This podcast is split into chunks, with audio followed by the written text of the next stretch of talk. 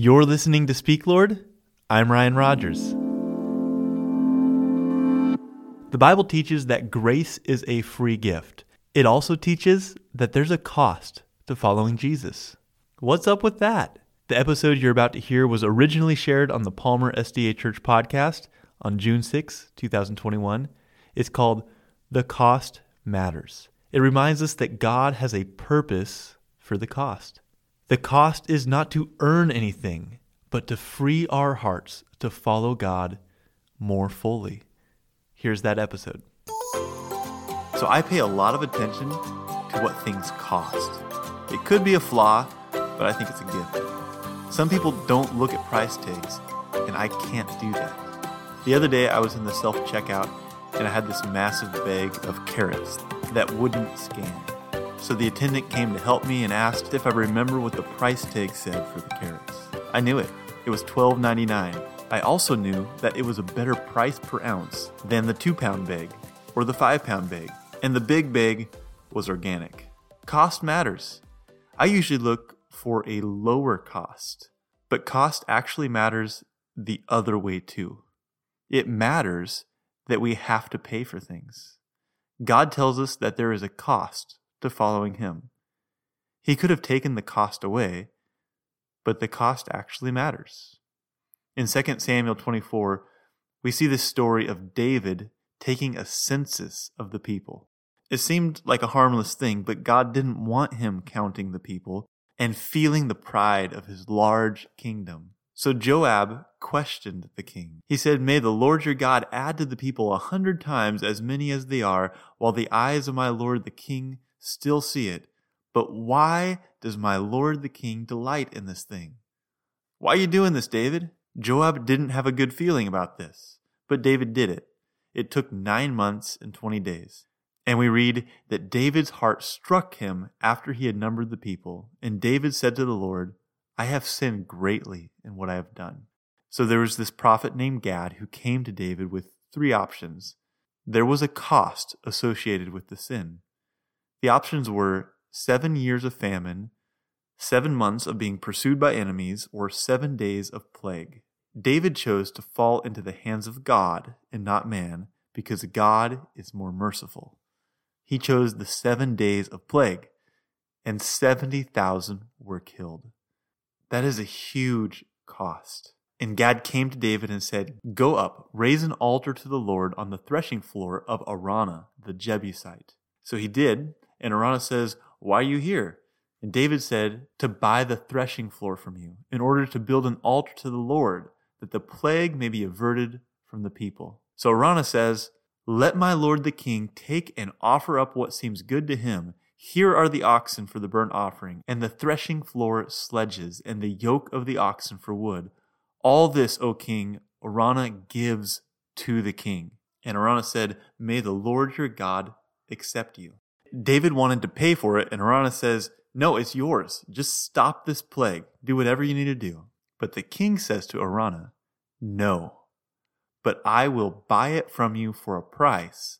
I will not offer burnt offering to the Lord my God that cost me nothing. So David bought it, he offered the burnt offering, and God stopped the plague. David refused to give an offering that cost him nothing. And it sounds strong and noble, but why does it matter? Why did it need to cost David? The cost matters not because God needs it, but because we do. The cost is not to gain salvation, but to be a disciple. Salvation is free. Isaiah 55 starts this way Come, all you who are thirsty, come to the waters, and you who have no money, come, buy and eat. Come, buy wine and milk without money and without cost. Salvation is a free gift of God, but discipleship, following God, that cost us something. Not for His sake, but for ours, to free us from this world to be fully surrendered to Him. There's this passage in Luke about the cost of discipleship. Jesus says, If anyone comes after me and does not hate his own father and mother and wife and children and brother and sister, yes, even his own life, he cannot be my disciple. Then he gives those illustrations about counting the cost to build a tower or to go into battle. And he says, So therefore, any one of you who does not renounce all that he has cannot be my disciple. Another place in Luke, Jesus says, If anyone would come after me, let him deny himself, take up his cross daily, and follow me. For whoever would save his life will lose it, but whoever loses his life for my sake will save it. See, the cost is not to earn anything from God. It is to free our hearts to follow him with everything. The cost is not a flaw. It's part of the design. And since the cost matters, we should not try to get out of paying the cost. Maybe the cost, the very thing we don't want to give, is what God is using to accomplish a necessary work in our heart.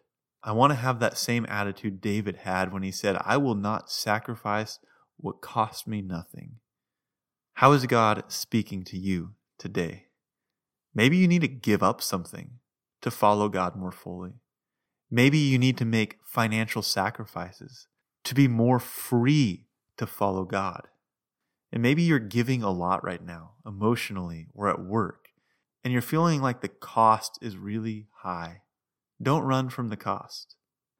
God has a purpose for the cost to help us be less entangled with the things of the world and be fully surrendered to Him. The cost matters, and rather than avoiding it, I want to allow God to accomplish in me what He wants to do through the cost. How is God speaking to you?